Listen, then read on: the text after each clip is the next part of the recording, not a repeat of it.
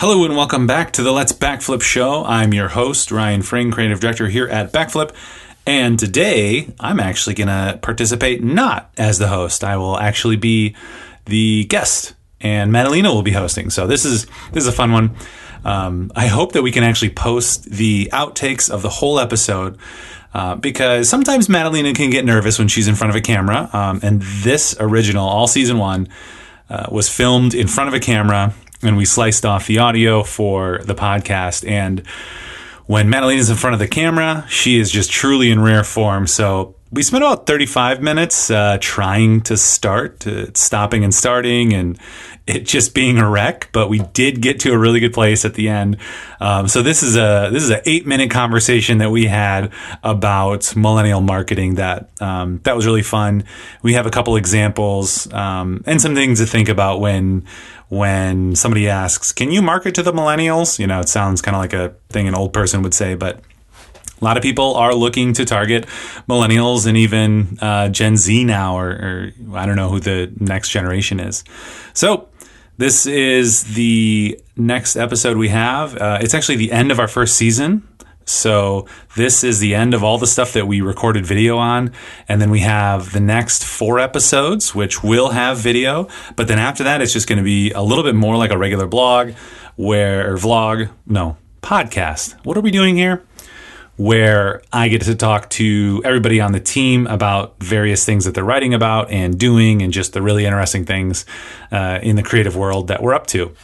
So that will start next week uh, with an explainer episode because we're also putting ourselves through our own marketing processes to make sure that things are always interesting. So that's why we've decided to change the format a few different times to try and reach our market in a better way. So, without further ado, here's episode 19 Millennial Marketing with myself and Madalina.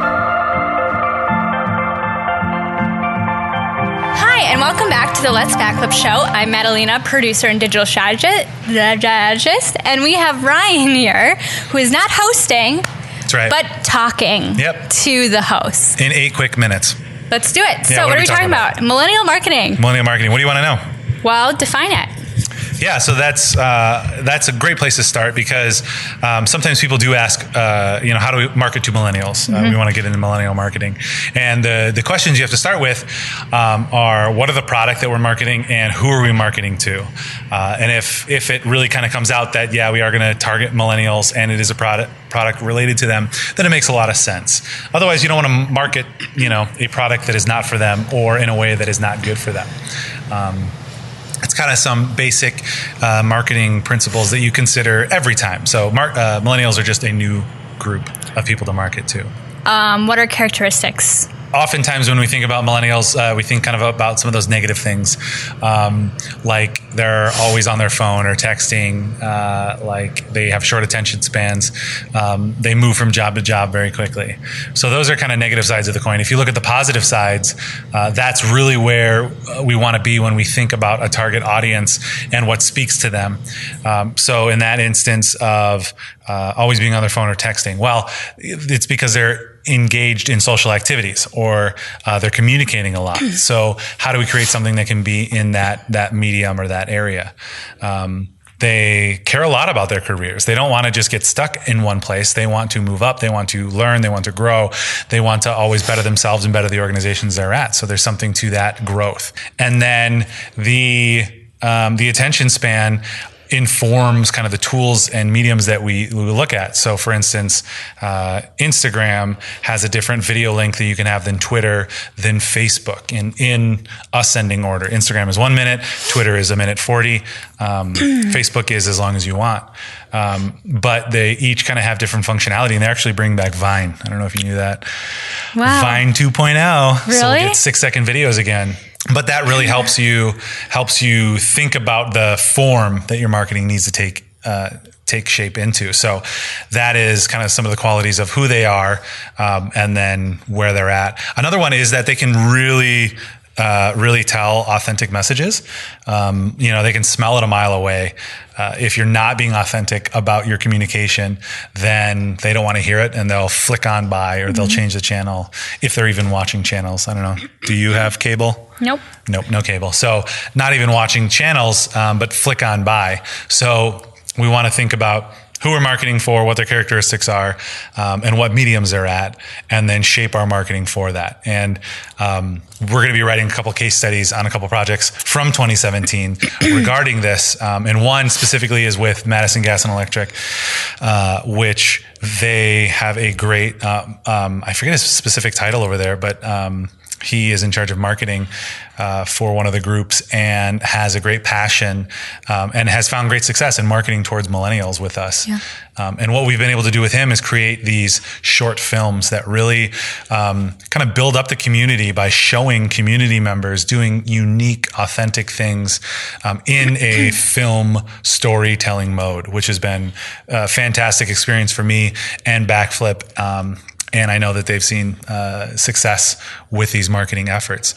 Um, and I think those films, the fresh cuts, um, Electric City, Meter Things, and there's more coming out, but I think those really target um, kind of those modes and qualities that we find with millennials the mode of authenticity and seeing something unique um, and hearing hearing that similar story to who they are. Uh, you know, Fresh Cuts is about a barber who is passionate about cutting hair, and it's it's an art uh, to him. And um, you know, we see that in the film. And then Electric City is about an artist, another artist. And I guess that's kind of one of the core themes is the artistry at the heart of everyone uh, that comes out in different ways. So he does music and then graphic design, um, but he looks at the world differently. You know, that's kind of his perspective. And I think an interesting thing that they successfully accomplished in this sort of campaign is addressing an issue or a topic that's not necessarily exciting, which is energy and being efficient with your energy and also like acknowledging like your passion requires this type of energy. And i think they did a really good job without like being too on the nose about it um, creatively coming up with these videos that showcase that use of energy and why mg&e is friendly for millennials as well um, and they're they're a cool brand. So i think that's a interesting point too Well, and that's that's really up. good because I was talking, you know, I was very specifically when I get going talking about art, Yeah. but the business side is is fundamentally important because it doesn't happen without Mm-hmm. that. And that was one thing where um, it was kind of this perfect mesh in in Charlie and Charles Warner um, over at MG&E, where he has such a passion and love for film and cinema um, that his ideas kind of naturally go down that path, while at the same time providing this branding experience for a company who uh, doesn't normally do things like this, or for a, a, a um, type of company. You know, power companies are not doing uh, any kind of groundbreaking art or marketing in terms of commercials or films or anything like that. So um, they're really trailblazing with this millennial marketing. But at at its heart are those true stories um, that are paired with this brand of energy, and that's that's the interesting thing you're talking about of not hitting people over the head with it, not being on the nose, um, but just showing, hey, you know, at the uh, at the end of the day. Without electricity, you're not using those electric clippers, or you're not DJing, you're not doing graphics. Um, you're not uh, vlogcast or vlogging uh, like in YouTubing. meter things. Yeah, YouTubing. or whatever Vlogging. That's how you tell I'm older because I say things like vlog instead of YouTubing. Is YouTubing a verb?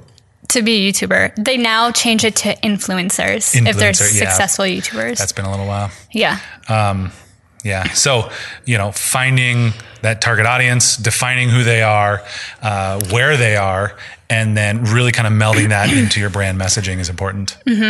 Uh, I mean, there's other case studies too, kind of like the MG&E one, where it's like boring subjects or um, just like not glamorous things to talk about, but should be. And it's like, how do you? The younger generations are always the ones that they're trying to target. So millennials right now.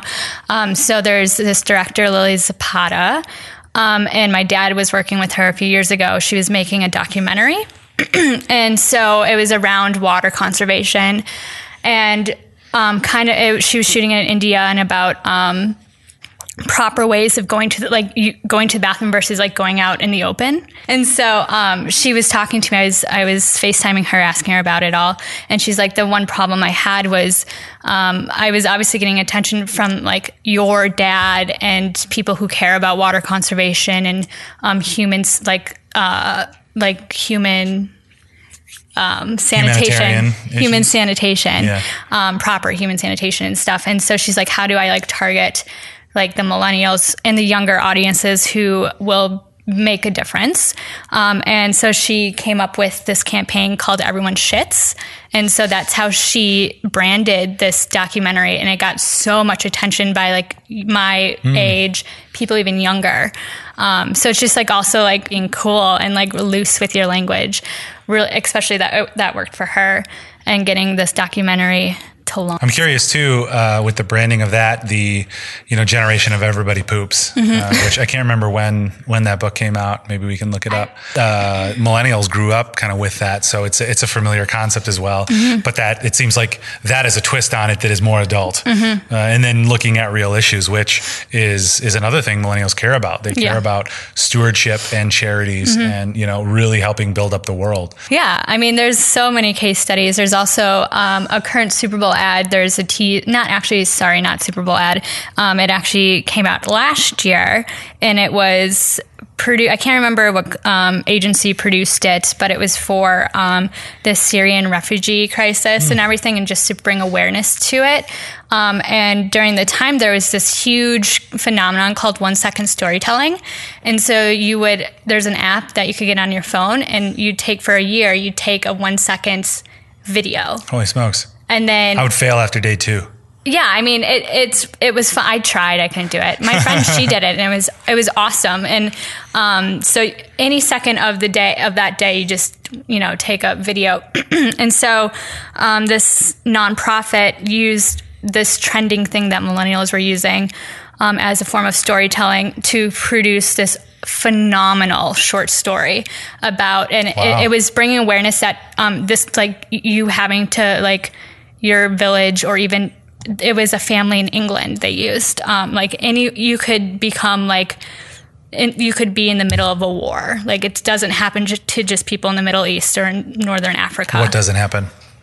war Ah, and okay. having people have to like flee their country. So is the fam- the family they use, this fictional family was from England, and so you didn't you don't ever think that you know England's going to be in the middle of this huge war, and they use the one second of this little girl, and it was it was very powerful and effective um, in the storytelling, and also reminding people of all generations that.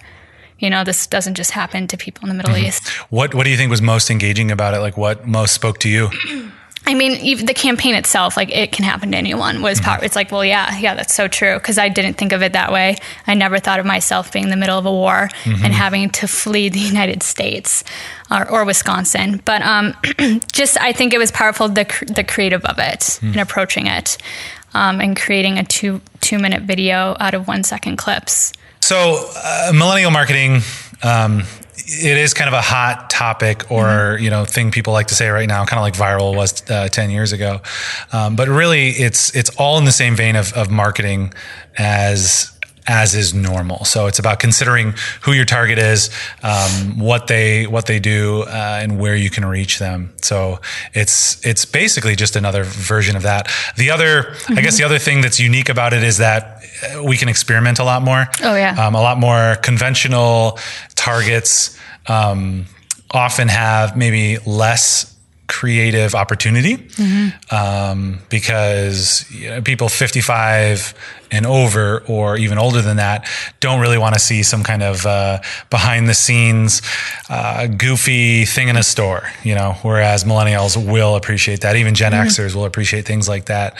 Um, and so i think in in marketing to younger audiences you have an opportunity to do just different things or, or try to create new things. I mean, there there are no new stories, but um, try to create new things. So to bring that back to your question of are we going to do more millennial marketing? It depends on the clients. You know who who needs um, who needs to market towards that age group, and I think the people that I grew up with. Um, are finding themselves, you know, having moved up and, and been in their careers for a while in positions of digital marketing or creative marketing or commercial marketing.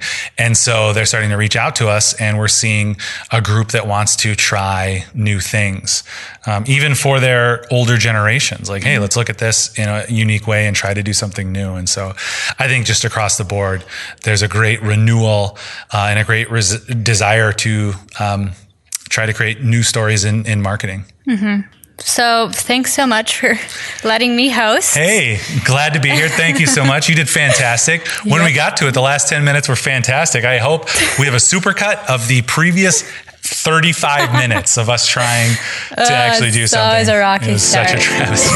but this is great. All right, that's our episode for today. Thank you so much for listening. And if you haven't yet, please make sure you hit that subscribe button, like, I don't know if you can do that on a podcast app, but you can on social. And if you haven't yet, leave us a review. Let us know what you thought. Um, ask questions. Let us know what you want us to talk about. This is the end of season one, which basically means the stuff we recorded like a year ago. And now season two will start next week with new content from earlier this year. And after four episodes, we'll be basically caught up to conversations that we're having right now. So please do leave a review. That'll help other people find it. Share it. Um, click on all the hearts that you can wherever your podcasts are sold. So that's it for this week. Tune in next week. All right. Bye.